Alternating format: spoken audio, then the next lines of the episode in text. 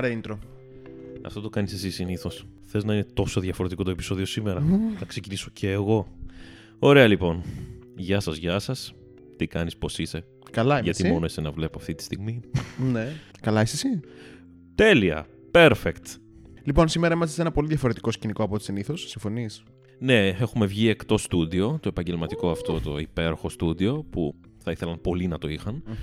Ε, έχουμε αράξει εδώ στον καναμπέ του φίλου. Σαν να είμαστε καλεσμένοι με νεγάκι είμαστε. τώρα, Ναι, εδώ ισχύει. πέρα. Αλλά δεν είναι μόνο αυτός ο λόγος που είναι λίγο πιο κάτι διαφορετικό αυτό το επεισόδιο. Για πες. Είμαστε στην ευχάριστη θέση να σας αποκαλύψουμε ότι σήμερα έχουμε τον πρώτο μας καλεσμένο εδώ στην Καυτή Πατάτα. Θα συζητήσουμε λοιπόν ένα θέμα το οποίο δεν βγαίνει και πολύ προς τα έξω. Μάλλον βγαίνει, αλλά όχι με τον τρόπο που θα το πούμε εμείς. Πρόκειται για ένα θέμα το οποίο εδώ ο καλός συμπαρουσιαστής αυτής της μεγάλης εκπομπής Cringe. ναι, ήθελε να, να θίξει πολύ καιρό. Είχε ασχοληθεί κατά το παρελθόν. Πολύ καιρό το τρέχαμε είναι η αλήθεια. Με- Προέκυπταν διάφορα πραγματάκια. Ναι. Εγώ προσωπικά δεν είχα ασχοληθεί τόσο. Δεν ξέρω αν είχε ασχοληθεί λόγω ιατρικής και ήθελε τώρα και λίγο να. Από να, εκεί να ξεκίνησε. το Α- δει από τη έτσι. σχολή ξεκίνησε το έναυσμά μου. Να είμαι σίγουρος. Αλλά εμείς δεν το είδαμε από ιατρικής άποψης σήμερα. Ναι, Μην ισχύει τρομάξει ο αυτό. κόσμος. Ισχύει αυτό. Αυτό θα σου λείπε. Οπότε για προλόγησε εσύ τον καλεσμένο μας. Λοιπόν, σήμερα θα μιλήσουμε με τον ε, Ραφαήλ Μπιλίδα, ο οποίος είναι ένας άνθρωπος ε, που ζει με HIV, για το πώς είναι να ζεις με HIV και θα κάνουμε μια συζήτηση η οποία δεν αφορά τόσο το ιατρικό-θεραπευτικό κομμάτι, αλλά την κοινωνική σκοπιά του όλου ζητήματος. Οκ. Θα μιλήσουμε για το τι είναι πραγματικά αληθινό τη σήμερα εποχή και τι αποτελεί πραγματικότητα του παρελθόντος και μόνο και πώς αυτή η παλιά πραγματικότητα έχει οδηγήσει στη δημιουργία ενός πολύ έντονου στίγματος που δεν έχει καμία θέση σε μια κοινωνία σαν τη σημερινή. Σίγουρα είναι κουβέντες που δεν βγαίνουν τόσο προς τα έξω. Ναι. Καθώς όλα αυτά τα χρόνια δεν έχουν ασχοληθεί όλοι με τον τρόπο που πρέπει να ασχοληθείς με το συγκεκριμένο θέμα. Κοίτα, γενικότερα θα το δούμε και μετά, αλλά κάθεται κάτω από μια ομπρέλα πολλών πραγμάτων Μμμ, που νομίζω ότι είναι ε, διαφορετικές εκφράσεις του ίδιου πράγματος. μμμ. Τέλος πάντων, στο πρακτικό κομμάτι θα μας αποχαιρετήσεις για λίγο Γιώργο. Ναι. Σ- Συγγνώμη για αυτή την πόρτα. Θα τον αφήσω να κάνει την πρώτη του συνέντευξη, είναι γεγονός. Ε, Χειροκροτήστε απλά το. Δεν ήταν συνέντευξη τώρα, μην το πάρουμε εκεί πάνω μας. OK, OK. Ε, επειδή έγινε μέσω Zoom η όλη συζήτηση, δεν γινόταν να είμαστε τρία άτομα, θα ήταν λίγο δύσκολος ο συντονισμός. Ένα Και Zoom. ακριβώς, συγγνώμη Γιώργο, Ναι. ακριβώς επειδή είναι Zoom, θα συγχωρήσετε λίγο τον ήχο που σε μερικά Μμ. σημεία ζορίζεται. Ε, νομίζω δεν χρειάζεται να τους πεις παραπάνω. Έχουν συνηθίσει πια το Zoom. Είναι Ναι, καθημερινότητα στη σημερινή εποχή. Οπότε εγώ θα πάω να πιω ένα καφεδάκι. Θα έρθω πάλι σε λίγο. Μμμ. Και καλή απόλαυση σε όλους σας. Ωραία, τα λέμε σε λίγο, Γιώργο μου.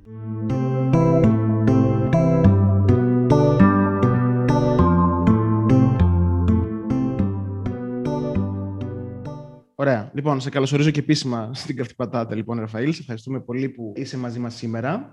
Θέλω να κάνουμε μια κουβέντα, γιατί το θέμα το οποίο θα συζητήσουμε τέλος πάντων, εγώ ας πούμε ότι ήρθα πρώτη φορά σε επαφή μαζί του πέρυσι και εξεπλάγει και εγώ από την άγνοια την οποία είχα. Οπότε το οποιοδήποτε awareness από όπου και αν έρχεται νομίζω είναι καλό, γιατί από εκεί που θα έπρεπε να έρχεται δεν έρχεται. Ε, όπως τα λες, είναι ακριβώς. Ε, Εντάξει, εγώ να σου πω την αλήθεια, χαίρομαι που αυτό το κάνεις όχι την 1η Δεκέμβρη, γιατί συνήθως με τις παγκόσμιες ημέρες όλο πολύ ωραίο το σκεπτικό, ξέρεις, το να... είναι τόσα πολλά τα πράγματα, τα ζητήματα που, που χρειάζεται να έχουμε awareness, αλλά κάτι φορές χάνονται μέσα σε μια παγκόσμια ημέρα Ναι, και στο ναι, τέλος ναι. ξέρεις, είναι λίγο αυτό το, το πυροτέχνημα. Δεν μπορούμε, ρε παιδί μου, να ρίχνουμε όλο το φως του κόσμου μία ημέρα και την υπόλοιπη χρονιά να κάνουμε σαν να μην υπάρχει πρόβλημα. Και να σου πω, νομίζω ότι το timing είναι κάπως. Εμένα δηλαδή με βοήθησε να καταλάβω την κατάσταση. Δεν ξέρω, μπορεί και μέσα στη συζήτηση να συγκρίνουμε λίγο τη φάση και με τον COVID και κάποιες τραγικές διαφορές που έχουν σημειωθεί με- μεταξύ των δύο καταστάσεων και γιατί έχουν σημειωθεί αυτές. Ναι, αυτό. Υπάρχουν, εντάξει, πανδημία και μία, πανδημία και άλλη. Ναι, ναι, θα, τα- θα τα δούμε πιο αναλυτικά. Θέλεις λίγο να ξεκινήσουμε, μάλλον από την πιο βασική ερώτηση που μάλλον έχεις απαντήσει άπειρες φορές. Ποια είναι η διαφορά μεταξύ του είμαι φορέας του HIV και πάσχω από AIDS. Ε, ναι, νομίζω είναι και εγώ μια καλή αρχή. Τώρα, HIV είναι ένας ιός, είναι ο ιός της ανθρώπινης ανοσοανεπάρκειας, στα αγγλικά λέγεται Human Immunodeficiency Virus και από αυτό τον ιό μπορεί να νοσήσει οποιοδήποτε άνθρωπος που θα έρθει σε επαφή, εξού και το human. Mm. Τώρα, στην περίπτωση που κάποιος έρθει σε επαφή με τον ιό και δεν το γνωρίζει, σταδιακά αυτός ο ιός, επειδή είπαμε είναι ο ιός της ανθρώπινης ανοσοανεπάρκειας, αυτό που κάνει για να αναπαραχθεί, γιατί και ο ιός μια μορφή ζωής είναι, εν πάση περιπτώσει, θα μπορούσαμε να τον θεωρήσουμε έτσι, και όπως κάθε μορφή ζωής θέλει και αυτός να αναπαραχθεί. Με τη μόνη διαφορά ότι η συγκεκριμένη μορφή ζωής για να αναπαραχθεί θέλει τα κύτταρα του ανθρώπινου ενωσοποιητικού συστήματος. Με αποτέλεσμα, όταν θα μπει σε, ένα, σε έναν οργανισμό, αυτή η, αναπα... η αναπαραγωγική του διαδικασία εξασθενεί σταδιακά το ανεσοποιητικό σύστημα του ανθρώπου. Διότι μολύνει τα ταύ4 λεμφοκύτταρα κατά κύριο λόγο, δεν είναι ότι απλά τα απενεργοποιεί, δεν τα αφήνει πια να κάνουν τη δουλειά τους, είναι ότι τα μετατρέπει σε εργοστάσια παραγωγής του ιού. Αυτό λοιπόν, εάν δεν το γνωρίζει κάποιο άτομο και για να το γνωρίζει πρέπει να κάνει εξέταση, δεν είναι ότι φαίνεται με κάποιο σύμπτωμα, έτσι, μόνο η εξέταση μπορεί να σου δείξει αν έχεις ή δεν έχεις εκτεθεί στον ιό. Εάν λοιπόν δεν το γνωρίζεις, σταδιακά θα φτάσεις στο νοσοποιητικό σου σε ένα σημείο που θα είναι τόσο καταπονημένο, όπου εκεί πέρα φτάνεις στο σύνδρομο, στο AIDS που λέμε, όπου AIDS stands for Acquired Immunodeficiency Syndrome, δηλαδή σύνδρομο επίκτητης ανοσοανεπάρκειας. Έχει σημασία λίγο να σταθούμε στις λέξεις, γιατί είναι, είναι επίκτητο, δεν κληρονομείται, και αυτό έχει μια σημασία. Δηλαδή, ακόμα και αν μια μητέρα, ας πούμε, η οποία μπορεί να έχει AIDS, το παιδί της δεν σημαίνει ότι θα γεννηθεί με AIDS. σα ίσα που σήμερα οι πιθανότητες είναι ότι το παιδί θα, θα γεννηθεί και όρο αρνητικό, μάλιστα. Καλά, εξαρτάται και από το πού βρίσκεται αυτή η μητέρα, βέβαια. Γιατί Καλά, στην ναι, Αφρική υπάρχει ακόμα θέμα εκεί πέρα. Ρε, παιδί, εντάξει, κοίτα, είναι, αλλάζει η κουβέντα αν είναι να την κάνουμε με ένα western perspective ναι, ναι, ναι. και αλλάζει μόνο και μόνο επειδή αλλάζει η πρόσβαση σε φάρμακα, σε υπηρεσίες υγείας γενικότερα. Ναι. Ωραία. Άρα λοιπόν έχουμε αυτό το βασικό διαχωρισμό μεταξύ του HIV και του AIDS. Είναι δύο αλληλοσυνδεόμενες καταστάσεις, αλλά πρέπει να διαχωρίζουμε και τη μία από την άλλη. Θα ήθελα να δούμε λίγο αν θες και εσύ την ιστορία πίσω από την πανδημία του AIDS γιατί είναι πολύ διαφορετική από την τωρινή πανδημία που ζούμε. Είναι, είναι πάρα πολύ. Οι πρώτες αναφορές για αυτό το οποίο σήμερα ονομάζουμε HIV-AIDS έγιναν περίπου το 1981. Τότε υπήρχαν κάποιες αναφορές ατόμων τα οποία παρουσίαζαν μια συγκεκριμένη συμπτωματολογία. Τότε οι επιστήμονες δεν γνώριζαν τι είναι αυτό. Αλλά επειδή παρατηρούσαν ότι αυτό συμβαίνει ως επιτοπλίστων σε, σε άντρες που κάνουν σεξ με άντρες, αυτό ονομάστηκε από γκέι καρκίνος, δηλαδή μέχρι να φτάσουμε στη σημερινή του ονομασία, περάσαμε από 40 κύματα. Συγγνώμη που σε διακόπτω. Εμένα μου φαίνεται και τραγικό το ότι και από την επιστημονική κοινότητα έχει ονομαστεί GRID στην αρχή, Gay Related Immunodeficiency, το οποίο αφήνει τεράστιο χώρο για στιγματιστικές απόψεις. Κοίταξε, τώρα εδώ πέρα μου, μου το πας λίγο αλλού. Είναι ένα άλλο θεματάκι πολύ, πολύ σοβαρό και αυτό έχει να κάνει με το πώς γίνονται αντιληπτοί οι επιστήμονες, οι γιατροί, εμείς σαν κοινωνία νομίζουμε ότι ό,τι θα βγάλει από το στόμα του είναι μια απόλυτη αλήθεια και ότι mm. βασίζεται σε επιστημονικά δεδομένα κτλ. κτλ. Αυτό δεν είναι αλήθεια. Δεν είναι πάντα αλήθεια, εν πάση ναι. περιπτώσει. Mm-hmm, Όλες οι κοινωνικές ανισότητες, όλες οι προκαταλήψεις και η μεροληψία που μπορεί να έχει οποιοδήποτε άνθρωπος ως μέρος του κοινωνικού συνόλου στο οποίο ζει, αυτές μπορεί να τις έχει και ένας επιστήμονας και ένας βιολόγος και ένας μικροβιολόγος, οποιοδήποτε, εν πάση περιπτώσει. Αυτό φαίνεται γιατί, αν συγκρίνουμε τις δύο πανδημίες, όπως είπες και εσύ προηγουμένως, για τον κορονοϊό έχουμε 4, 5, 6 πόσα είναι πια διαφορετικά εμβόλια διαθέσιμα μέσα σε ένα χρόνο.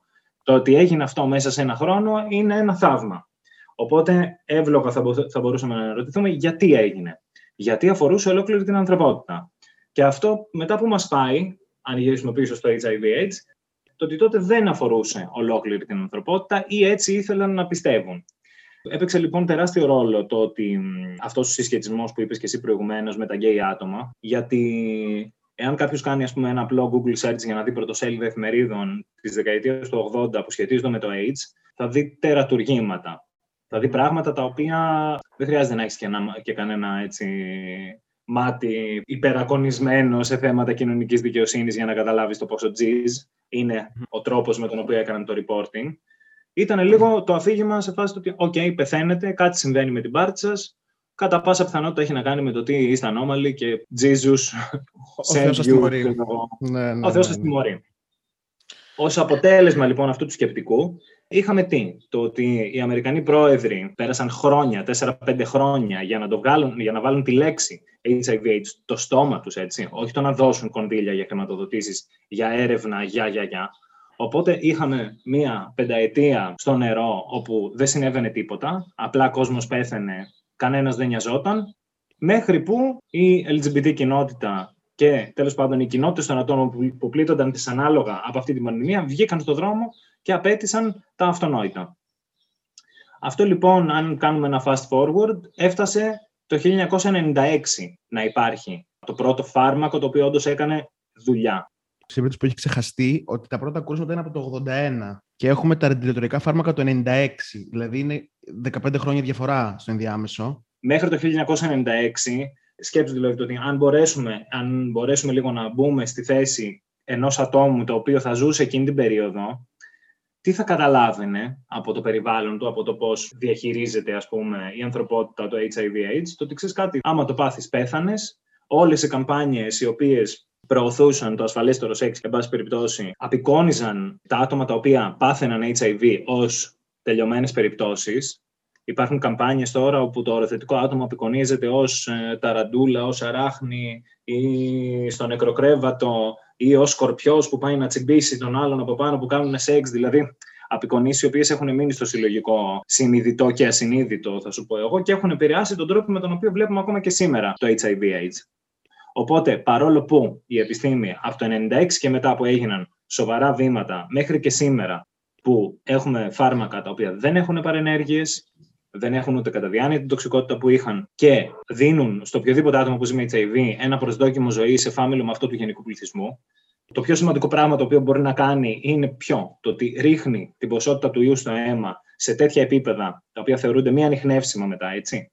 Και αυτό πρακτικά σημαίνει τι, ότι ο HIV πια δεν κάνει κακό στο σώμα σου, γιατί δεν, δεν, έχει, δεν υπάρχει αρκετή ποσότητα ιού έτσι ώστε να συνεχίσει να σε βλάπτει, εφόσον παίρνεις το φάρμακό σου και αυτό σταματά την, την αναπαραγωγική διαδικασία του ιού και δεν μπορείς να το μεταδώσεις και σε κάποιον άλλον. Δηλαδή, ένα άτομο το οποίο είναι οροθετικό, παίρνει αγωγή και έχει μια ανιχνεύσιμο φορτίο, δεν μπορεί να μεταδώσει τον ιό, ακόμα και αν κάνει απροφύλακτος σεξ. Ναι, με κανένα τρόπο. Με κανένα τρόπο. Αυτή είναι μια καινούργια πληροφορία, καινούργια σχετικά. Στη, τα άτομα τα οποία ήταν εχωμένα σε συνέδρια και στα, στα επιστημονικά δεδομένα με το που δημοσιεύονταν, γνώριζαν, δηλαδή υπήρχαν ενδείξεις πολλά χρόνια πριν. Έβλεπαν λοιπόν σε ζευγάρια όπου το ένα άτομο ήταν οροθετικό και το άλλο αρνητικό και αυτά έκαναν απροφύλακτο σεξ μεταξύ τους, δεν μεταδιδόταν ο ιός. Οπότε υπήρχαν οι πρώτες ενδείξεις από την αρχή. Παρ' όλα αυτά, η επιστημονική κοινότητα, εν μέρη καλά, εν μέρη με καθυστέρηση, θα πω εγώ, ζόρισε πάρα πολύ την κοινότητα στο να βγάλει αυτό το μήνυμα έξω.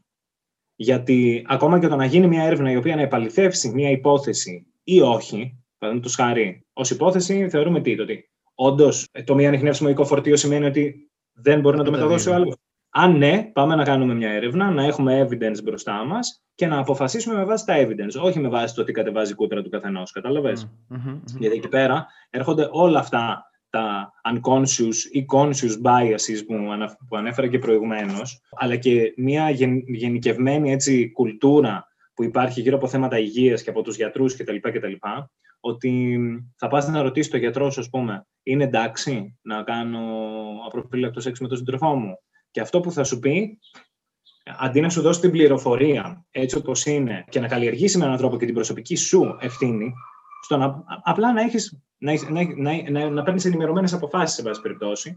Είναι σαν να θέλει ο γιατρός να, να κάνει τον τάντι σου, να παίρνει mm. τον μπαμπά σου, και να σου λέει ότι Α, όχι, μην το κάνεις τζιζ. Α, όχι, κάντο. Άρα, από τη στιγμή λοιπόν που ένα άτομο φτάνει στο μη ανιχνεύσιμο οικό φορτίο, με τη δεδομένη κατάσταση, ουσιαστικά μιλάμε για, μια, για το ότι πρέπει να παίρνει μια αγωγή, η οποία πλέον είναι ένα χάπι την ημέρα, αν δεν κάνω λάθος, εφόρου ζωής, και mm-hmm. να διατηρεί τον ιό σε χαμηλά επίπεδα. Είναι δηλαδή σαν να λέμε ότι έχω θηροειδή και πρέπει να παίρνω ένα χάπι την ημέρα. Ναι, ρυθμίζει μια κατάσταση, εν πάση περιπτώσει. Πολλά χρόνια νοσήματα έχουν, ρε παιδί μου, μια τέτοια προπόθεση του να λαμβάνει ένα φάρμακο μια φορά την ημέρα ή και δύο. Και αυτή είναι η διαφορά, ας πούμε. Δηλαδή, ο κόσμος νομίζει ακόμα το ότι αν κολλήσει HIV, τότε θα πεθάνει. Mm-hmm. Αυτό είναι γελίο, το να το πιστεύει κάποιος το 2021. Είναι γελίο και τραγικό ταυτόχρονα, έτσι. Γιατί στην πραγματικότητα δεν είναι έτσι. Και αν ο κόσμος το γνώριζε το ότι δεν είναι έτσι, θα είχε λιγότερο φόβο στο να πάει να εξεταστεί, να μην το ζει κάθε φορά ότι oh, θα πάω να εξεταστώ, θα μπω σε μια ψυχολογική διαδικασία που θα μου γυρίσει το στομάχι, γιατί θα σκέφτομαι εκείνη τη φορά που μπορεί να τον είχα ακουμπήσει έτσι ή που να μου τον είχαν ακουμπήσει έτσι και θα φρικάρω μόνος μου, καταλαβες. Mm-hmm. Γιατί όλοι τρώμε τέτοιες τρύπες μες στο κεφάλι μας, με πράγματα που κάνουμε. Αλλά γιατί όλο αυτό να συμβαίνει, γιατί όλο αυτό να συμβαίνει; Και εδώ κάπως γυρίζω και σε αυτό που είπες πριν. Το ότι αυτός ο οποίος είναι υπεύθυνος να το κάνει αυτό το πράγμα και δεν μας δίνει αυτή την πληροφορία, είναι το ίδιο το σύστημα. Δεν γίνεται λοιπόν για μια δραστηριότητα, παραδείγματος χάρη, όπως είναι η οδήγηση, όπου θα την κάνουν τα περισσότερα άτομα ή, εν πάση περιπτώσει, αρκετά άτομα από το κοινωνικό σύνολο. Να έχουμε λοιπόν για μια τέτοια διαδικασία εκπαίδευση, αξιολόγηση, έχουμε ένα πιστοποιητικό, έχουμε ένα μηχανισμό που αν δεν τηρεί τους κανόνες θα έχει κυρώσεις, ποινικές, διοικητικές, κουλουπού, κουλουπού. Αλλά, εν πάση περιπτώσει, φροντίζει το κράτος για να σε αφήσει να οδηγείς, σου λέει ότι θα πρέπει να περάσει από αυτή τη διαδικασία. Στο κομμάτι του σεξ, επειδή είναι ταμπού, παρόλο που έχει εξίσου σοβαρούς κινδύνους, απειλητικούς για τη ζωή, έτσι, όπως έχει και η οδήγηση, αν να κάνουμε αυτόν τον παραλληλισμό, μας γράφει εκεί που δεν πηγαίνει μελάνη. Γιατί δεν θέλει το θέμα σεξ, νομίζουν ότι αυτό δεν έχει θέση στα σχολεία. Υποκρίνονται ότι η σεξουαλικότητα ξυπνάει κάποια στιγμή γύρω στα 30 και ότι μέχρι τότε τα παιδάκια τους δεν θα κάνουν τίποτα. Με αποτέλεσμα να μην τους δίνουν πρόσβαση σε αυτή την πληροφορία, πολλές φορές ούτε μέσα στο ίδιο τους το σπίτι. Στο σχολείο δεν υπάρχει ούτε από εκεί. Δηλαδή, ο μαθητής είναι στη μέση προσπαθώντας να βρει πληροφορίες και να μην τις βρίσκει από πουθενά. Σου λέω: Σχολείο όχι, γονείς ρίσκο, μπορεί ναι, μπορεί όχι. Ίντερνετ, μία θάλασσα από πληροφορίες όπου οι μισές από αυτές είναι σκουπίδια ή είναι φορτισμένες με έναν τρόπο που site γιατρών, προχτές τώρα σου λέω έτσι, που γράφει τώρα σοβαρός τύπος ε, η καλύτερη μέθοδος, whatever, για να μην κολλήσεις σε σουμουνού είναι η αποχή. Πού ζεις ρε αγάπη; Ή ας πούμε το ότι δεν βάζει μέσα σεξουαλικές πρακτικές τις οποίες τις θεωρεί τζιζ. Κοντζάμι γιατρός ναι, τώρα, έτσι. Ακριβώς. Ή κλινικές. Γιατί αν πει για, για προκτικός σεξ ή αν πει για στοματικός σεξ ή αν πει για άλλες πρακτικές, εκεί πέρα θεωρεί ότι ε, α, δεν τα κάνει αυτός. Δεν, δεν πας σαν επαγγελματίας υγείας να μας πεις πώς εσύ προσωπικά κάνεις πιο ασφαλές έξω το δικό σου το κρεβάτι. Πας να δεις εκεί έξω στην κοινωνία πώς κάνεις έξω ο κόσμος και να δεις εάν μπορείς να του δώσεις μια παραπάνω πληροφορία για να το κάνει με περισσότερη ασφάλεια. Η επιλογή και η απόφασή του είναι του, του καθενός και της καθεμίας ξεχωριστά. Αρκεί όμως να του έχεις δώσει μια καθαρή πληροφορία. Ναι, είναι πολύ περίεργο ότι από τη μία υπάρχει μηδενική εκπαίδευση πάνω στο θέμα και από την άλλη ενοχοποιούμε τα άτομα τα οποία μπορεί λόγω άγνοιας να θέτουν τον εαυτό τους σε ένα κίνδυνο που δεν θα, ήθελαν να θέσουν. Αλλά θέλω να σου πω ότι αυτή η διαδικασία είναι μια λυπηρή ιστορία η οποία ξεκινάει από το σχολείο, ξεκινάει βασικά από όλη την κοινωνική φούσκα και το πώς αυτά γίνονται αντιληπτά. Μέσα εκεί βλέπεις ότι έχει το σχολείο, έχει την οικογένεια, έχει την ιατρική κοινότητα έχει το κράτος σαν σύνολο, έχει εμάς τους ίδιους που δεν αυτομορφωνόμαστε. Περιμένουμε πολλές φορές, ξέρεις, άμα δεν αποφασίσει ο Πρωθυπουργός να βάλει αυτό, ναι, εγώ δεν θα κουνηθώ, ας πούμε, για να πάρω, να πάρω μια πληροφορία. Και αυτό, τα, τα manifestations, ας πούμε, όλου αυτού του στίγματος και της αρνητικότητας ως προς το σεξ, τα βλέπεις στον τρόπο με τον οποίο διατυπώνονται οι πληροφορίες που αφορούν τη σεξουαλική υγεία σήμερα ακόμα και στον τρόπο με τον οποίο γίνονται οι θεραπείες. Παραδείγματος χάρη, αν ένα άτομο έχει μια συμπτωματολογία η οποία μπορεί να μοιάζει με γονόρια ή χλαμίδια. Πιο απλά το στάζει βλένει από τα γεννητικά σου όργανα. Αυτό κατά πάσα πιθανότητα θα είναι ένα από τα δύο. Η παλιά διαδικασία ήταν πια το τι. Θα έρθει στο ιατρείο, θα σου πάρει επίχρησμα, θα το πάει στο εργαστήριο, περιμένεις τέσσερις μέρες να γίνει καλλιέργεια, να δούμε ποιο από τα δύο είναι και μετά θα σου δώσω δύο εβδομάδες αντιβίωση από το στόμα. Δεν λαμβάνω καθόλου υπόψη μου το ότι η αντιβίωση κουράζει και καταπονεί το σώμα και ότι στην περίπτωση που δεν την πάρεις καλά αυξάνεται το ρίσκο για να φτιάχνουμε σούπερ μπακτήρια. Ποια είναι η λύση τώρα σε όλο αυτό; Το τι, αν έχεις ένα άτομο το οποίο παρουσιάζει τέτοια συμπτωματολογία, πας και του κάνεις μία ένεση και ευτριαξώνεις στον κόλο και χίλια μιλιγκράμμας ζητρομικίνη από το στόμα και τελείωσε μέσα σε ένα τέταρτο. Ούτε εργαστήρια ούτε τίποτα. Και αυτό γιατί, γιατί έχει περισσότερα benefits ως προς τι; Ειδικότερα όταν μιλάμε για ένα νέο άνθρωπο. Αλλά αυτό το, αυτό το οποίο κάνουν, σου λέω πολλές φορές οι γιατροί που, οι γιατροί που τιμωρητικά, όχι θα πάρεις δύο εβδομάδες αντιβίωση και δεν θα κουμπίσεις κανέναν. Ρε αγάπη, για ποιο λόγο; Εφόσον υπάρχει και άλλη λύση, τον άλλον γιατί τον βάζεις δύο εβδομάδες αντιβίωση; Παίρνοντας ένα κάρο ρίσκα και στο τέλος θα φταίει ο ασθενής. Δηλαδή, όταν δεν θα υπάρχουν αντιβιωτικά για σούπερ γονόριες, οι οποίες δεν είναι της φαντασίας μου, έτσι. Υπάρχουν ανθεκτικά στελέχη βακτηρίων, τα οποία σήμερα δυσκολευόμαστε ως ανθρωπότητα να τα διαχειριστούμε. Οπότε, βλέποντας το bigger picture, νομίζω ότι χρειάζεται κανείς να παίρνει και άλλες αποφάσεις για να διαχειριστεί τέτοιου είδους προκλήσεις. Ωραία. Αν θέλεις να γυρίσουμε λίγο πίσω, μπορούμε να δούμε λίγο τη δική σου εμπειρία όσον αφορά τη διάγνωσή σου και πώς έγινε αυτή και τα λοιπά; Ναι, why not; Αρχικά, εσύ πριν διαγνωστείς με HIV, είχες ενημερωθεί από μόνος σου για το TST HIV. Ε, στο περίπου, ναι, ευτυχώς κιόλας. Όχι με τη μία, δηλαδή εγώ διαγνώστηκα στα 24, τα πρώτα τέσσερα χρόνια που ήμουν στην Αθήνα δεν ήξερα τι είναι και το ζούσα απλά κάτι που αποφεύγω, αλλά από κάτι φορές στη σεξουαλική μου ζωή συνέβαιναν πραγματάκια όπου μετά τα έτρωγα ενοχικά και αυτό λειτουργούσε σε έναν κύκλο το τι αν να πάω, να μην πάω, να εξεταστώ, κουλουπού, κουλουπού. Anyway, σε κάποια στιγμή, ένα χρόνο πριν τη διάγνωσή μου, ήμουν αρκετά τυχερός έτσι ώστε να γνωρίσω οροθετικά άτομα και να μάθω από πρώτο χέρι το τι είναι και τι δεν είναι. Τότε εγώ είχα βάλει ένα κανόνα στον εαυτό μου, το ότι θα κάνω εξετάσεις μία φορά το εξάμεινο. Θα πάψω να το βλέπω, ρε παιδί μου, ως αυτό το ζόρισμα, το κάτι huge. Καλύτερα να ξέρω, μπορεί ψυχολογικά να μην μπορώ να το διαχειριστώ, αλλά σε κάθε περίπτωση, εφόσον αυτή είναι η οδηγία, αυτό θα κάνω. Mm-hmm.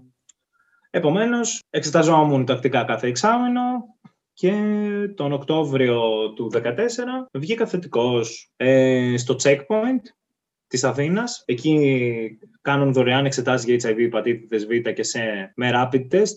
Τα rapid test νομίζω πλέον τα ξέρει όλος ο κόσμος.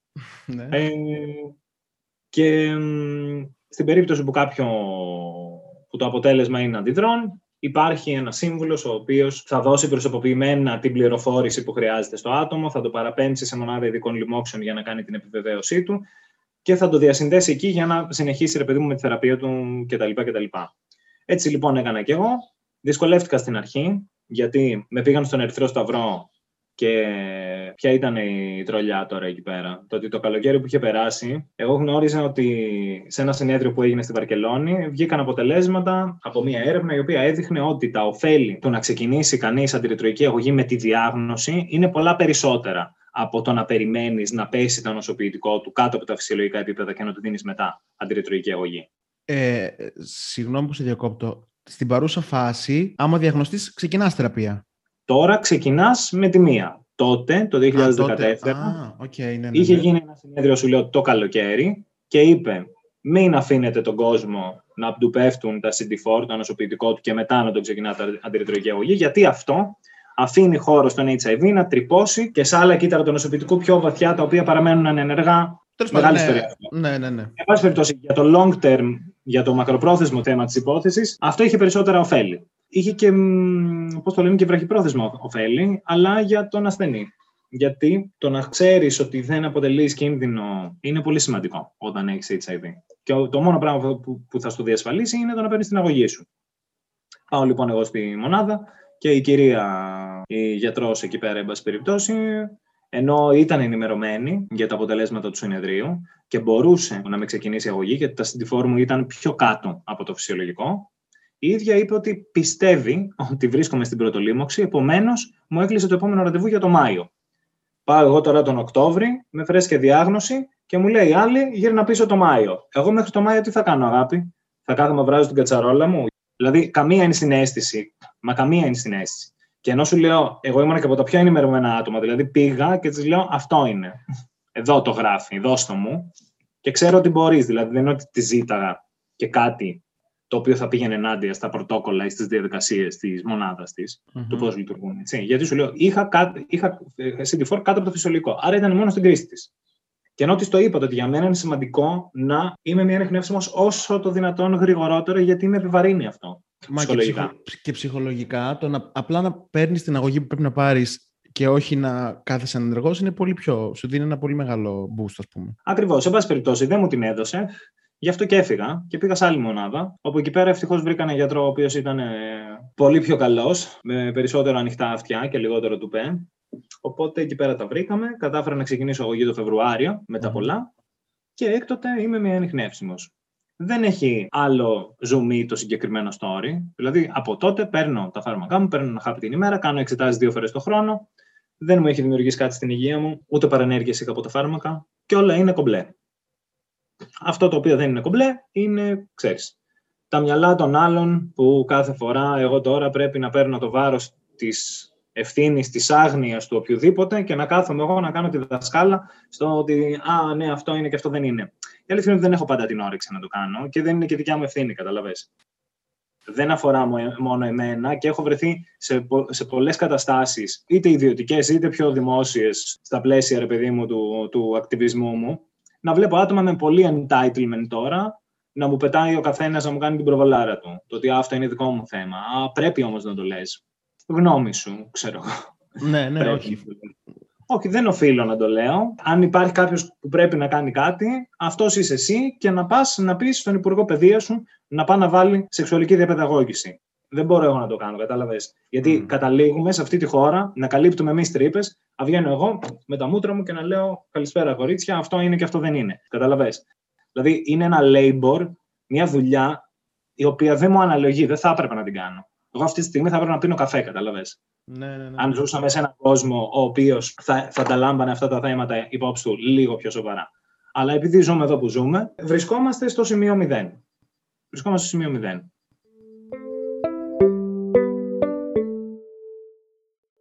Σε φίλους σου, όταν σου ήρθε η διάγνωση, πώς το διαχειρίστηκαν; Κοίτα, δεν είναι δεν υπάρχει τώρα κανένα βιβλίο χρυσό instruction manual ναι, τώρα ναι, τι ναι, διάγνωση. Αυτό είναι καθαρά προσωπικό. Σίγουρα έπαιξε ρόλο το ότι είχα φίλους που ήταν εκεί για μένα και ήταν φροντιστικοί και φρόντισαν και, το δικό τους, και τη δικιά τους άγνοια και το δικό τους στίγμα να τα βάλουν στην άκρη και να ενημερωθούν και να, να, να. Είχα και φίλους που φρικάρανε και μου πετάξανε και τη μαλακιούλα τους, ειδικότερα σε σχέση με το θέμα ευθύνης που λέγαμε. Δηλαδή, το πιο γελίο πράγμα ήταν το... μια φίλη που εντάξει τότε και αυτή είχε χεστεί πάνω της, ξέρω εγώ, με τη φάση. Και ήταν. Ε, μου λέει ότι πρέπει να φοράω μια τάπ, αυτέ που φοράνε στο στρατό, ταυτότητα αναγνώρισης πτώματος, η οποία αναγράφει ότι είμαι ορθωτικό. Γιατί; Άμα πέσω και χτυπήσω και ανοίξει το χέρι μου και έχω ανοιχτή πληγή και έρθει κάποιος καλός χριστιανός και με βοηθήσει, αλλά αυτός ο καλός χριστιανός θα έρθει και θα με πιάσει με τα γυμνά του χέρια πάνω στην πληγή και θα κολλήσει, μάντεψε ποιος θα φταίει. Κατάλαβες. Πήγαινε λίγο εκεί η φάση, ξέρεις, χαϊδεύοντας την παράνοια, χαιρετώντας την παράνοια. Αυτό, εγώ σε εκείνη τη φάση, ας πούμε, ναι, δεν είναι ότι με άφησαν επηρεαστό. Προφανώς ήμουνα, παιδί μου, σε φάση, ξέρεις, δεν, δεν το χρειαζόμουν. Πήρα την απόστασή μου από το συγκεκριμένο άτομο, βρεθήκαμε σε ένα δεύτερο χρόνο που κι εγώ ήμουν πιο ενδυναμωμένος και τα ξαναείπαμε και το λύσαμε. Mm-hmm. Αλλά δεν λέω ότι είναι απαραίτητο να το πεις σε όλους σου, να το πεις στην οικογένειά σου. Δεν έχουμε όλες τις ίδιες οικογένειες. Δεν έχουμε όλοι οι οικογένειες to begin with. Οπότε αυτό σου λέω, δεν θέλω και εγώ τώρα το, να, το να δίνω το, το boost. Ναι, ναι, ναι, ναι, έχεις, έχεις δίκιο σε αυτό. Έχεις δίκιο σε αυτό. Ωραία, άρα τα δεδομένα όσον αφορά τον HIV που πρέπει νομίζω να μας μείνουν ξεκάθαρα και με μεγάλα γράμματα στο μυαλό μας είναι ότι πλέον δεν μιλάμε για μια καταληκτική νόσο, δεν μιλάμε ότι ξέρεις κάτι κόλλησα, είναι η καταδίκη μου από εδώ και πέρα. Είναι μια χρόνια νόσος η οποία έχει και άριστη έκβαση. Α, και θα ήθελα λίγο να δούμε λίγο την, ε, τη μετάδοση. Πρέπει να καταλάβουμε λίγο πότε μπορεί κάποιος να κολλήσει HIV και πότε δεν κολλάει HIV. Ε, λοιπόν, πότε. Τώρα γι' αυτό πρέπει να υπάρχει μια βασική γνώση του σώματος, των υγρών κτλ. κτλ. Ο HIV βρίσκεται σε όλα τα υγρά του ανθρώπινου σώματος. Ωστόσο, αυτά τα οποία είναι G's και είναι επικίνδυνα να έρθει σε επαφή, εάν ένα άτομο έχει HIV και δεν το γνωρίζει, είναι το αίμα, το σπέρμα, τα κολπικά και τα προκτικά υγρά και το μητρικό γάλα. Πέντε στο σύνολο. Εάν έρθει σε επαφή με αυτά τα πέντε, αυτά συνήθως έχουν μεγαλύτερη ποσότητα του ιού μέσα. Δεν είναι ότι δεν υπάρχει και στο σάλιο, αλλά στο σάλιο, για να σε κολλήσει κάποιος, θα έπρεπε τι να σου πω. Να φτύσει ένα δωμάτιο σάλιο και εσύ με έναν τρόπο να το πιεις κιόλας. Και πάλι δηλαδή δεν θα ήμασταν και σίγουροι, κατάλαβες. Άρα δεν έχει νόημα. Τώρα λοιπόν, κοιτάς ένα-ένα αυτά τα υγρά, το πώς μπορεί να έρθει σε επαφή και με τι θα έρθει σε επαφή. Αυτό είναι το δεύτερο layer. Ε, μπορεί να γίνει. Μπορεί να γίνει με πολλούς τρόπους. Το, το concept είναι όμως ότι δεν μπορεί να γίνει με μια κοινωνική επαφή. Δεν μπορεί να γίνει με το να αγκαλιάσεις έναν ορθωτικό άνθρωπο. δεν μπορεί να γίνει με το να πιεις λίγο από το νερό του, να πιεις από τον καφέ του, να πιεις από το καλαμάκι του. Ούτε να τον αγκαλιάσει, ούτε να τον φιλήσει, ούτε να τριφτεί απάνω του. Τίποτα, τίποτα.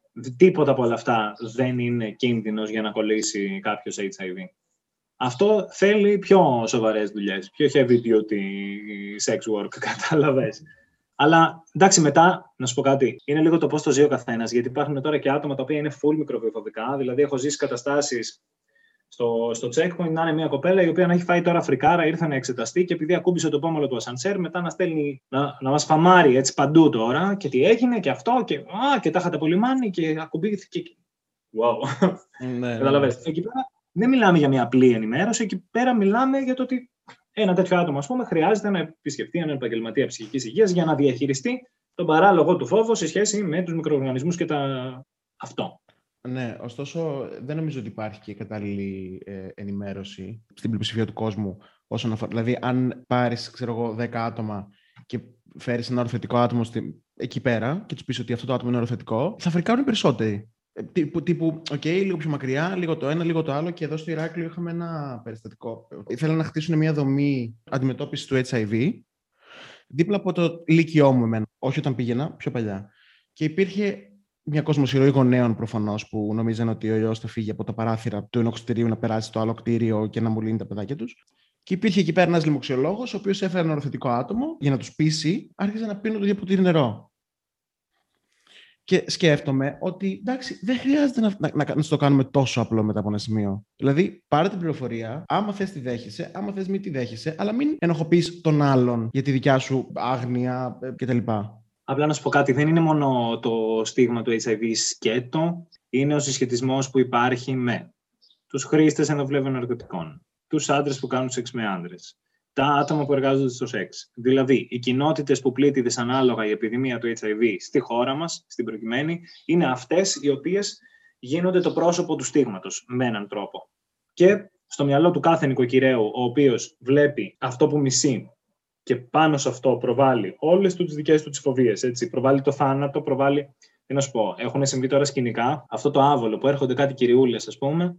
Ε, Αχ, συγχαρητήρια. Και με κοιτάνε με έναν τρόπο και είμαι μαλάκα. Τώρα οι τύψεις αυτές με κοιτάνε σαν να είμαι κάτι άλλο. Με κοιτάνε κρατώντας μια πολύ συγκεκριμένη απόσταση, φοβική. Είναι, αυτό, είναι πολύ περίεργη αίσθηση το να, να βλέπεις κάποιον να σε κοιτάει και όντως να βλέπει το θάνατο στα, στα δικά σου μάτια. Αυτό σου λέω δεν έχει να κάνει με μένα. Έχει να κάνει με την κυρία και την κάθε κυρία η οποία αποφασίζει να με κάνει το τοτέμ ε, του υπαρξιακού της τελείριου. Αλλά στυλ, κατάλαβες αυτό. Αυτό δεν είναι ότι δεν πάει πουθενά. Δεν πάει πουθενά. Και εγώ σε τελική ανάλυση μπορώ να το διαχειριστώ γιατί έχω αφιερώσει πέντε χρόνια από τη ζωή μου. Δούλευα σε τέτοιο φορέα, έχω ακτιβιστεί σε ευρωπαϊκό επίπεδο, τα γνωρίζω τα θέματα της υγείας μου σχεδόν τόσο καλά όσο τα γνωρίζει και ένας γιατρός. Και ο λόγος που ήθελα να τα μάθω τόσο καλά ήταν γιατί δεν ήθελα να πέσω θύμα στιγματισμού από τον ίδιο τον επαγγελματία υγείας. Κάτι το οποίο έχει συμβεί και αυτό στο παρελθόν, έτσι να έχει γίνει ατύχημα σε φάση που δεν έχω μια ανιχνευσιμοϊκό φορτίο και να λέω στο παιδί, θα πας να πάρεις PEP. PEP θα πει post-exposure prophylaxis, δηλαδή αν έχεις μια επικίνδυνη επαφή με ένα άτομο το οποίο είναι ορθωτικό και δεν παίρνει αγωγή, τότε μπορείς να πας σε ένα δημόσιο νοσοκομείο και να ζητήσεις αυτή την αγωγή. Για ένα μήνα θα παίρνεις αντιρρετροϊκά. Το καλύτερο είναι να το, να το κάνεις μέσα στο πρώτο 48 ώρα από την υπόπτη επαφή. Και αυτό τι καλό έχει, το ότι ακόμα και αν έχεις εκτεθεί, όντως τον ιό, δεν θα νοσήσεις. Αλλά αυτό πρέπει να γίνει μέσα στο πρώτο 48 ωρο. Mm-hmm. Εγώ λοιπόν αυτό ήταν το καλύτερο πράγμα που μπορούσα να κάνω εφόσον παίχτηκε ατύχημα και η αντιμετώπιση που έλαβα από τον γιατρό μου ήταν το, την επόμενη φορά που πήγα στην κλινική το πώς και δεν μας έχεις φέρει κανέναν για ΠΕΠ. Λες και εγώ είμαι ας πούμε η παρανοϊκή τσουλίτσα που πάει και κάνει έτσι σεξ για να κολλήσει τον κόσμο. Ενώ στην πραγματικότητα θα έπρεπε απλά να μου πει μπράβο. Γιατί θα μπορούσα να μην το έχω κάνει, να το έχω γράψει κι εγώ. Γιατί ευθύνη μου δεν ήταν, sorry. Έτσι. Α ήξερε κι ο άλλος ή ας έπαιρνε την απόφασή του. Έτσι κι αλλιώς για συνενετικό σεξ μιλάγαμε, δεν μιλάμε για βιασμό. Επομένως, αυτό θέλω να σου πω. Ότι εγώ ειδικά καθαρός είμαι, αλλά βλέπεις ότι και να θες να πας να κάνεις αυτό το οποίο ξέρεις ότι είναι καλό, πολλές φορές μπορεί να βρεθείς μπροστά σε ένα μαλάκα, ο οποίος θα γυρίσει και θα σου πετάξει την καφρίλα τη στιγματιστική. Η οποία μπορεί να κουμπάει άπειρα levels, κατάλαβες; Άπειρα levels. Εντάξει, δεν ξέρω τι άλλο μπορούμε να πούμε. Όσον αφορά τώρα τα τρόπους μετάδοσης, τρόπους αντιμετώπισης, PrEP, PEP κτλ. Νομίζω ότι η πληροφορία είναι εκεί έξω. Θέλω να τονίσω λίγο το ότι κανείς μέχρι τώρα δεν μας έχει κάπως μάθει να είμαστε κύριοι της υγείας και κατ' επέκταση της σεξουαλικής μας υγείας και περιμένουμε έναν, είτε έναν γιατρό, είτε έναν δάσκαλο, είτε τον μπαμπά μας και τη μαμά μας δεν σημαίνει ότι πρέπει να το κάνουμε εμείς. Και αυτό τώρα προφανώς ε, αφορά το regular testing, προφανώς αφορά το ότι γνωρίζω και δεν στιγματίζω με ταμπού σεξουαλικές πρακτικές και προσπαθώ να βρω έναν τρόπο να τις κάνω ασφαλώς. Χρειάζεται αντικειμενική πληροφόρηση όσο αυτό είναι δυνατό. Να τσεκάρεις λίγο τις πηγές σου, ποιος μιλάει για αυτό το συγκεκριμένο ζήτημα.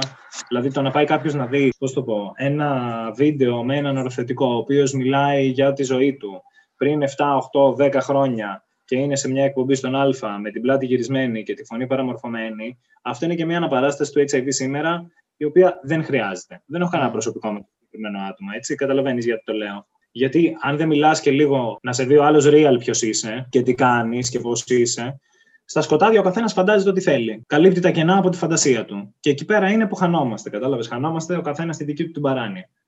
Όχι ότι ζούμε, ρε παιδί μου, όλοι σε μια αντικειμενική πραγματικότητα, αλλά κάποια πράγματα πρέπει να τα βάλουμε στο τραπέζι για να τα δούμε για αυτό που είναι. Αλλιώς δεν μπορούμε να συνεννοηθούμε. Ο κλήρος πέφτει πάνω μας κάθε φορά. Δηλαδή, εγώ είμαι υπεύθυνος για το πόσο, το τι από αυτά που έχω λάβει ε, ως γνώση θα συνεχίσω και τι θα αρνηθώ. Κοίτα, δεν ξέρω. Δεν πέφτει μόνο πάνω μας, έτσι, γιατί και αυτό είναι λίγο. Ναι, ναι, όχι, όχι, όχι. όχι, όχι. Δεν, είναι, δεν θέλω να πω ότι θα έπρεπε να πέφτει. Θέλω να πω ότι στη δεδομένη κατάσταση από τη στιγμή που δεν μπορώ να πάρω την ενημέρωση από κάπου αλλού, πρέπει να πατήσω τα πόδια μου σε αυτό το ζήτημα. Αυτό είναι ένα, είναι ένα work in progress. Ο τρόπος με τον οποίο έχουμε κοινωνικοποιηθεί όλοι και όλες μας, και όχι μόνο στο θέμα του HIV, σε χιλιάδες θέματα, είναι μια διαδικασία στην οποία όσο μεγαλώνεις, λες ότι α, ναι, okay, αυτό μου το πει μάνα μου. Αυτό τώρα είναι όντως αλήθεια ή μήπως ήταν μούφα. Πρέπει συνέχεια να είσαι σε, σε ένα relearning process. Γιατί mm. όλοι μας έχουμε πράγματα μέσα, ρε παιδί μου, πεπιθήσεις, τάσεις, συμπεριφορές, φοβίες, οι οποίες πολλές από αυτές δεν βασίζονται στην πραγματικότητα ή δεν βασίζονται στην τωρινή πραγματικότητα ή στη δική μας πραγματικότητα. Επομένως, είναι λίγο δουλειά μας το να μπορέσουμε να τι τοποθετήσουμε κάπου και να λάβουμε μια ευθύνη απέναντι σε αυτές. Αυτό είναι σίγουρα μια προσωπική δουλειά, αλλά σε ένα συλλογικό επίπεδο, γιατί το να κάτσω εγώ να αυτομορφωθώ, να κάνω και δύο βίντεο στο YouTube και ένα podcast με σένα, και χέστηκε η Φατμέ ρε, παιδί μου, σε τελική ανάλυση. OK, okay, το βλέπουν και πέντε άνθρωποι. Αλλά το θέμα είναι τέτοιο, είναι τέτοια φύσεως, όπου η αλλαγή που χρειάζεται για να το αντιμετωπίσει είναι συστημική. Και εκεί γυρνάμε στο κράτος. Γιατί το κράτος δεν έχει ασχοληθεί με το στίγμα του HIV ποτέ.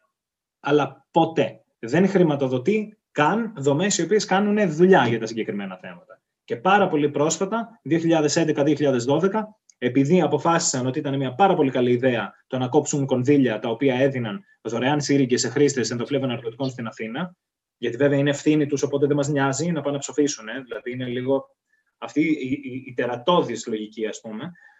Πάνε και κόβουν ας πούμε, αυτά, αυτά, αυτά τα κονδύλια και βλέπουμε μετά στα στην επιδημιολογική αναφορά του τότε κελπνό ότι είχαμε 1000% κάτι αύξηση. Και μας κράζει η φίλιος η επιστημονική κοινότητα παγκοσμίως έχει τα παραδείγματα της Ελλάδας του 11 και του 12, ένα με τους χρήστες και δύο με τις οροθετικές που διαπομπεύτηκαν επί Λοβέρδου και Χρυσοχοίδη. Και όλα αυτά τα πράγματα εμείς τα έχουμε ξεχάσει. Έχουμε ξεχάσει αυτά τα δελτία ειδήσεων στα οποία οι 4.000 τυπάδες που πήγανε με κάποιες sex workers χωρίς προφύλαξη είναι τα θύματα. Οι κοπέλες που μερικές από αυτές ήταν και θύματα τράφικινγκ δεν άνοιξε ρουθούνι. Ζήτημα να έχει μείνει, να έχει μείνει μία ζωντανή σήμερα από αυτές. Δηλαδή, αν όλο αυτό το story και το πώς κατέστρεψε ζωές μόνο και μόνο επειδή οι ταυτότητές τους ήταν πάνω εκεί, στη συνα... εκεί που συναντιέται ο HIV, η σεξεργασία, η μετανάστευση, η γυναικεία τους ταυτότητα, αν να το βάλω και αυτό από πάνω. Γιατί βεβαίως, όταν δεν έχεις εξουσία, ρε παιδί μου, και είσαι ο τελευταίος τροχός της αμάξης, δουλεύεις σε ένα μπουρδέλο στο μεταξουργείο, πού μετράει ο λόγος σου, εσύ δεν έχεις καν βήμα. Εσένα απλά θα σου πάρουμε τις φωτογραφίες και σε βγάλουμε στα μαντελάκια. Δηλαδή, αυτή είναι η κουλτούρα. Την έχουμε αναπνεύσει. Αυτό εννοώ κοινωνικοποίηση. Όλη αυτή τη σκατήλα που έχουμε αναπνεύσει, για να την κάνουμε κάτι άλλο, κάτι νέο που οραματιζόμαστε, κάτι πιο δίκαιο, κάτι καλύτερο, αυτό θέλει πολύ προσωπική δουλειά, αλλά θέλει και πολύ συλλογική δουλειά. Και, εν πάση περιπτώσει, ελπίζω τουλάχιστον αυτές οι κουβέντες να στέκονται μια αφορμή για να ξεκινάνε τέτοιες μικροδιαδικασίες. Γιατί we need to go faster. Ναι, εντάξει, νομίζω το καλύψαμε πολύ ώρα το θέμα δεν ήθελα να μπούμε στη διαδικασία της ε, ιατρικής ανάλυσης κτλ. Γιατί δεν νομίζω ότι έχει κανένα νόημα. Να είμαι ειλικρινής. Δεν ξέρω, αν έχεις κάτι άλλο να μου πεις, να δηλώσεις, κάτι που αφήσαμε στην απέξω. Κοίτα, νομίζω όχι, κομπλέ είμαι. Έτσι κι αλλιώς, ρε παιδί μου, δεν ξέρεις κι εγώ δεν είναι ότι. Α, να τα πούμε όλα, έχω εδώ πέρα. Το ναι, ναι, ναι, ναι, ναι, ναι, τσεκ, τσεκ, τσεκ. Είναι ό,τι θα βγει. Και πλέον υπάρχει, υπάρχει αρκετό υλικό εκεί έξω. Νομίζω ότι αυτό που, που σου είπα βασικά τώρα και στο τέλος. Είναι μια κουβέντα, ξεκινάει από εκεί και πέρα. Ο καθένας και καθεμία που θα τα ακούσει, αν θα του κάνει κάπου κλικ, τραβάει το σκηνή, να δει μέχρι που φτάνει. Και βλέπουμε. Ωραία. Τέλεια. Θέλω να σε ευχαριστήσω για ακόμη μια φορά για σήμερα. Να σε καλά. Σε ευχαριστώ πάρα πολύ για την πρόσκληση. Ελπίζω κι εγώ να πάει καλά. Σε ευχαριστώ πολύ, Ραφαήλ. Καλή συνέχεια. Καλό απόγευμα. Γεια.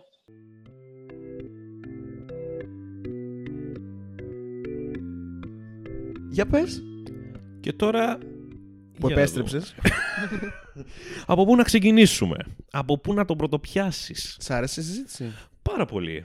Γενικά πολύ ενδιαφέρον άνθρωπος που είπε πάρα πολλά ωραία πράγματα Μμμ. τα οποία προφανώς και δεν μπορείς να γνωρίζεις αν δεν τα ακούσεις από έναν που το βιώνει αυτό το πράγμα στην καθημερινότητά του. Εντάξει, αυτός είναι και σκοπός όμως. Ακόμα και αυτοί που δεν τα βιώνουμε στην καθημερινότητά μας, να ε, αποκτήσουμε λίγο επίγνωση, γιατί εμείς είμαστε ο λόγος που τα βιώνουν αυτά τα άτομα στην καθημερινότητά ναι, τους. σωστό. Εγώ προσπάθησα λίγο να αποφύγω το θέμα του των θεραπείων, το τι συμβαίνει με ναι, τη διάγνωση, με εντάξει, αυτά. τα βρίσκει και ο καθένας όπου, μπο- όπου Ακριβώς. Το σκοπός μας δεν ήταν να κάνουμε μια ενημέρωση για τον ε, HIV αυτόν καθεαυτόν, αλλά να πιαστούμε από εκεί θέλει. Μπράβο. και να δούμε μια κατάσταση η οποία είναι άκρως στιγματιστική Μμμ. ε, και κουβαλάει όλη τη βαριά ιστορία του παρελθόντος στη σημερινή εποχή. Μμμ. Για πες λοιπόν τις πρώτες σου εντυπώσεις, Καλά, εμένα δεν είναι οι πρώτες με εντυπώσεις. Γιατί... ε, τις πρώτες σου εντυπώσεις μετά την, ε, τη συζήτηση. ε, τι να σου πω, ρε, κοίτα, εγώ επειδή είχα ψαχτεί λίγο με το ζήτημα, το είχα, είχα ξαναδεί δηλαδή και άλλα άτομα να μιλάνε για αυτό το πράγμα, και όχι μόνο για τον HIV γενικότερα. Ε, δεν εξεπλάγει, στεναχωρήθηκα λίγο, να σου πω την αλήθεια. Ναι. Γιατί όντως δεν το έχω βιώσει τόσο άμεσα και νομίζω ότι το ότι δεν είχα επίγνωση επί του θέματος είναι ένα μέρος του προβλήματος. Ναι. Προβληματίστηκες καλύτερα, όχι στεναχωρήθηκες. Μ, ναι. προβληματίστηκα. Για πες τώρα, τι θες να πρωτοσχολιάσουμε; Καταρχήν, όπως είπες και εσύ, προβληματίστηκα ε, πιο πολύ για το γεγονός ότι η πλειονότητα δεν γνωρίζει. Δηλαδή, ακούς ας πούμε τον όρο HIV, τον όρο AIDS και σου έρχεται κατευθείαν κάτι πολύ κακό στο μυαλό που το συνδέεις άμεσα και με το θάνατο. Αυτό έρχεται Ναι. από πολύ παλιά βέβαια και δεν έχει, νομίζω ότι δεν έχει αλλάξει Ναι, και για ξέρεις και κάποιον κάτι. που δεν τον... Είναι δεν και αυτό που είπαμε. Άλλα νοσήματα, ρε παιδί μου, ακριβώς επειδή δεν σχετίζονται με τη σεξουαλική μετάδοση, Μμμ. δεν ενοχοποιούνται τόσο. Ναι, τα συζητάς πιο εύκολα. Πιο εύκολα. Προς τα έξω βγαίνουν πιο εύκολα. Εντάξει, σε αυτό ευθύνεται ξεκάθαρα ε, η κοινωνία και όταν λέω κοινωνία πιάνω από την οικογένεια, πάω στο σχολείο, από το σχολείο πάω στο μετά το σχολείο. Σε εμάς και- τους ίδιους. Ναι, σε εμάς τους ίδιους, μετά πάει προς τα, αυτά που βγαίνουν από τα μέσα που ενοχοποιούν όλη αυτή την κατάσταση γύρω από το σεξουαλικό κομμάτι και δεν, δεν συζητάει κανείς γι' αυτό. Καταλήγω λοιπόν ότι η συγκεκριμένη άγνοια οφείλεται στην έλλειψη σεξουαλικής παιδείας Από παντού. από παντού. Από όλα. Επίσης, ε, αν γνωρίζαμε από το σχολείο που το μόνο που θυμάμαι να κάνουμε, ας πούμε, στο μάθημα βιολογίας. Γιατί Εμείς δεν κάναμε τίποτα, ρε παιδιά. Εγώ δεν το έχω κάνει Ναι. ποτέ αυτό το μάθημα. ε, νομίζω ένα μάθημα που μπορούσαμε να μάθουμε κάτι γι' αυτό ήταν η βιολογία. Δεν ξέρω αν...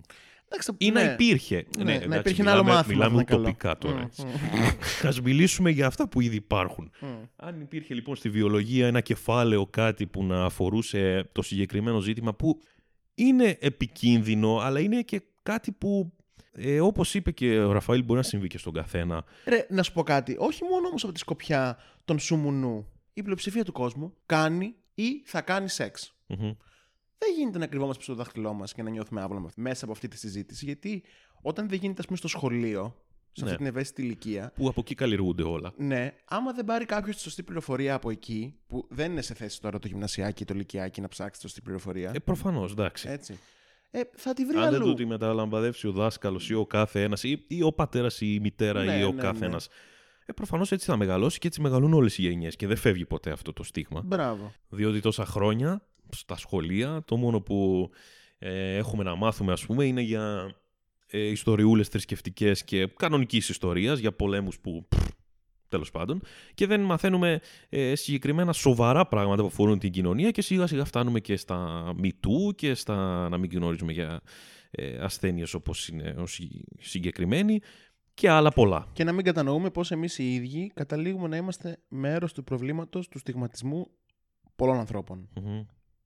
Ε, εγώ το μόνο που θυμάμαι τότε στο γυμνάσιο ήταν να ψάχνουμε εκεί στη βιολογία τις συγκεκριμένες σελίδες που είχαν το ανθρώπινο σώμα και να γελάνε όλοι μεταξύ τους, λες και είναι κάτι τώρα ναι, Ναι. ανέκδοτο. Τότε δεν μπορείς να μπεις στη διαδικασία εσύ σαν μικρό παιδί να το αλλάξεις αυτό. Όπως θα μπούμε εμείς μετά Μα που ό,τι μεγαλώνουμε. πληροφορία και να πάρεις, δεν μπορείς να τη διακρίνεις και να την Ναι. φιλτράρεις κάπως. Προφανώς. Οπότε, ας πούμε, άμα π.χ. και τα σου μου νου προσεγγίζονται πολύ φοβικά και όχι ότι ξέρεις κάτι, πρέπει να προστατεύω τον εαυτό μου και πώς τον προστατεύω με το να τεστάρομαι συχνά, με το το και το και το και το και το. Όπως είναι τα εμβόλια στη μικρή ηλικία που τα κάνουν απαραίτητα. Ναι, και φοβικά, μπράβο. Απλά δημιουργείς ένα μαύρο σύννεφο πάνω από το κεφάλι του άλλου, το οποίο τι κάνει, καλλιεργεί μόνο τον τρόμο. Και όταν καλλιεργείται μόνο ο τρόμος γύρω από αυτά τα θέματα, προτιμάει να μην τα συζητάει, προτιμάει να μην τα ελέγχει, προτιμάει να τα αφήνει. Εάν τύχει κάτι τέτοιο, ήρθε το τέλος του κόσμου. Ναι. Δεν είναι καθόλου σωστή αυτή η προσέγγιση, νομίζω. Προφανώς δεν είναι σωστή η προσέγγιση. Ωραία, να σε ρωτήσω, πώς σου φάνηκε αυτό που είπε ο Ραφαήλ, ότι πολλές φορές παίρνει το έργο της επιμόρφωσης των διπλανών του. Δηλαδή, όταν αναφέρει ότι είναι οροθετικός, πρέπει να εξηγήσει κάθε φορά στον καθένα πώς είναι να είσαι οροθετικός σήμερα. Και ότι δεν είναι στο κάτω-κάτω δικιά του ευθύνη. Σίγουρα δεν είναι ευθύνη του Ραφαήλ και του κάθε Ραφαήλ να μιλήσει για αυτό το θέμα. Η ευθύνη ξεκινάει καταρχήν από εμάς, νομίζω. Να ενδιαφερθούμε μόνοι μας να ψάξουμε το συγκεκριμένο και ό,τι άλλο για να αποκτήσουμε την πληροφορία. Όπως ας πούμε, να είχες κάνει εσύ. Εγώ δεν είχα κάνει αντίστοιχα. Δεν είχα μπει στη διαδικασία να ασχοληθω Ε, αυτό είναι λοιπόν στον καθένα. Από εκεί και πέρα, αν δεν το επιλέξουμε να είναι στον καθένα, καλό είναι να καλλιεργηθεί από. Κάπου ψηλά. από ναι, και από πάντα να, καλλιεργεί, να καλλιεργείται. Τώρα αυτό λέγεται σχολείο, λέγεται οικογένεια, λέγεται. ε, Είναι κάποιοι άνθρωποι που μας εμπνέουν και καλό θα ήταν να. Τέλος πάντων. Λέγεται κάτι πατά. Ακριβώς. Δεν ήθελα να περιαυτολογήσουμε πάλι. Ναι. Εγώ νομίζω ότι το πρόβλημα είναι σίγουρο θέμα κουλτούρας. Ωραία. Ναι. Απλά έχουμε καταλάβει ότι το τελευταίο πράγμα που θα αλλάξει ποτέ είναι η κουλτούρα. Ξεκάθαρα. Πρώτα θα προχωρήσει η επιστήμη, μετά θα προχωρήσει η τέχνη, μετά θα ακολουθήσει η γιαγιά μου και μετά θα ακολουθήσει όλη η κουλτούρα. Ναι, ναι, ναι. ναι, Έτσι, ναι. δηλαδή είναι τόσο, τόσο τραγικά αργή Το ντόμινο. η πρόοδος. Ακριβώς. Αυτό το οποίο νομίζω ότι θα επιφέρει μια ταχύτα, ταχύτερη ας πούμε, αλλαγή σε αυτό το ζήτημα στην κουλτούρα είναι κάτι πιο θεσμικό, Μμμ. κάτι πιο καθολικό. Κάποιος να επιβάλλει κάπως να Μπράβο. ασχολούνται όλοι. Μπράβο. Και πώς θα γίνει αυτό, δυστυχώς μόνο μέσω των σχολείων. Ε, ναι, ισχύει. Τα οποία σχολεία μέχρι τώρα είναι αδρανέστατα. Τα οποία σχολεία το μόνο που κάνουν είναι να Α, μας- τώρα μπήκε ένα πρόγραμμα, δεν μπήκε τώρα. Δεν Είναι να μπει, έβαλε- ναι. Είναι να μπει. Με το Me Too νομίζω. Μετά από όλα αυτά που έγιναν, ναι, ναι, το σωστό, χειμώνα. γιατί δεν έχουμε πρόληψη. Εμείς έχουμε μόνο αντιμετώπιση. Ναι, ναι, γενικά. πρώτα πρέπει να σκοτωθούν άνθρωποι και μετά να φτιαχτεί ένας δρόμος. Αυτό είναι γεγονός, εντάξει, στην Ελλάδα. Εντάξει, δεν ξέρω πώς θα πάει. Μπορεί και να πετύχει, να, να πετάξουμε Ναι. αυτό το podcast στα σκουπίδια μετά, Ναι. από, λίγο, μετά από λίγα χρόνια. Τέλος Μακάρι, πάντων, το μακάρι. Μακάρι. Ε, ωστόσο, εμείς δεν το περάσαμε. Και οι γενιές από πίσω μας. Μμμ. Ωραία, και πώς σου φάνηκε αυτό με το. Θα σου κάνω ένα παραλληλισμό τώρα. Δεν ξέρω αν θυμάσαι, εκεί που αναφέραμε ότι μπορεί τον επιστήμονα να τον έχουμε ως αυθεντία, αλλά πάρα πολλές φορές οι προκαταλήψεις που έχω εγώ και εσύ περνάνε για τον επιστήμονα και ο λόγος του επιστήμονα, βάσει αυτών των προκαταλήψεων, μπαίνει πολύ εύκολα στο μυαλό του κόσμου. Τώρα πηγαίνεις σε αυτό που έλεγε ότι οι γιατροί πολλές φορές οι ίδιοι κάνανε την, την παραπληροφόρηση, ας πούμε. Ναι, για και, το ναι συγκεκριμένο όχι μόνο θέμα. γιατροί, η επιστημονική Η κοινότητα επιστημονική γενικά. κοινότητα. Και θα σου κάνω ένα παραλληλισμό με τον COVID που ζούμε τόσο καιρό, που κάποιοι γιατροί βγαίνανε και λέγανε ότι εγώ θα πάω να κοινωνήσω γιατί δεν κολλάει μέσα στην εκκλησία. Ναι, ας και πούμε. δεν είναι τίποτα. Ναι. Τι να σου πω, με, με, με τέτοιες μαρτυρίες η αλήθεια είναι ότι πέφτεις λίγο από τα σύννεφα. Κλονίζεται λίγο. Ναι, ναι. Υπάρχει ένα ταράκουλο. Η αλήθεια είναι ότι δεν γίνεται αντιληπτό από την ε, πρώτη στιγμή. Δηλαδή, όταν, ε, ας πούμε τώρα με τον COVID, όταν έβγαινε, έβγαιναν οι μισοί και λέγανε το ένα και οι άλλοι μισοί βγαίνανε και λέγανε το άλλο. Ε, εντάξει, δεν είχες και εσύ ο αθώος κοινός θνητός που να πας και να πιστέψεις, ας πούμε. Έμπαινε σε μια διαδικασία τώρα Ακριβώς. Και δεν ρωτούσαν, ξέρω εγώ. γιατί όλη η κοινωνία φάσκει και αντιφάσκει σε Μπράβο. τέτοιες περιπτώσεις. Δεν Δεν βγαίνανε στα πάνελ και στις ειδήσεις να πούνε ερώτηση πώς μπορεί να μεταδοθεί ο COVID, ας πούμε. Ο Καλά, SARS-CoV-2. εκεί λέγανε συγκεκριμένα πράγματα. Αλλά λέγανε, ρωτούσαν, εσείς θα πάτε να κοινωνήσετε; Εσείς θα κάνετε αυτό. Οπότε αμέσως δεν ρωτάς τον επιστήμονα να σου πει την επιστημονική πληροφορία, αλλά τον ρωτάς να δεις πώς εκείνος τη διαχειρίζεται. Οπότε αφήνεις το μερίδιο ευθύνη σου Μμ. πάνω του. Μμμ. Ναι. Και μετά σου λέω ότι μισή λένε το ένα, μισή λένε το άλλο και σιγά σιγά το μπαλάκι πάει στον κόσμο. Όπως είπε και ο Ραφαήλ με στο podcast, ότι, ότι στο τέλος θα τα ρίξουν όλοι στον ασθενη Ότι δεν έκανε καλά τη δουλειά του, ας πούμε. Αυτό. Τέλος πάντων, ε, για να τελειώνουμε, γιατί πολύ κράτησε κιόλα το επεισόδιο μας. Ναι, ισχύει. Εμ, Και νομίζω ότι τα συμπεράσματα τα έχει πει ήδη ο Ναι, καλεσμένος εντάξει, μας. ο σκοπός μας ήταν να ξεκινήσουμε μια συζήτηση ουσιαστικά, να βάλουμε λίγο έστω ένα πολύ μικρό μικρόβιο στο κεφάλι κάποιου που μπορεί να εξελιχθεί σε ένα πιο μεγάλο ψάξιμο ή κάτι τέτοιο. Σου άρεσε το επεισόδιο μας. Εμένα μου βάλε στο μικρόβιο σίγουρα. Σου λέω δεν Τέλεια. είχα ασχοληθεί ποτέ. Τέλεια. Προφανώς πέρασε πολλά μηνύματα. Μμμ. Και σου λέω το πιο σημαντικό νομίζω μήνυμα είναι ότι ε, πρέπει να βλέπουμε εισηγενικά το νόμισμα και από τις δύο όψεις. Όχι όπως το παρουσιάζουν. Και ας ας έρχεται από πολύ παλιά. Αρχές, αρχές, ας έρχεται από. Μπράβο, αυτό που είπαμε ότι είναι μια συνεχής διαδικασία που αμφισβητεί ό,τι ξέρεις. Μμμ. Οπότε τι μηνυματάρε πρέπει να έχει αυτή η πατάτα πάλι. Ε, ρε φίλε. Δεν γίνεται αυτό δηλαδή. Πρέπει να μας βάλουν στο Μέγκα. Λοιπόν, αυτό ήταν το σημερινό επεισόδιο. Δεν έχουμε κάτι άλλο να πούμε. Ε, ό,τι ακούσατε, ακούσατε. Θα τα ξαναπούμε λίγαν συντόμως θεωρώ. Μπορεί και όχι. Μην ορκίζεσαι. Γεια σας.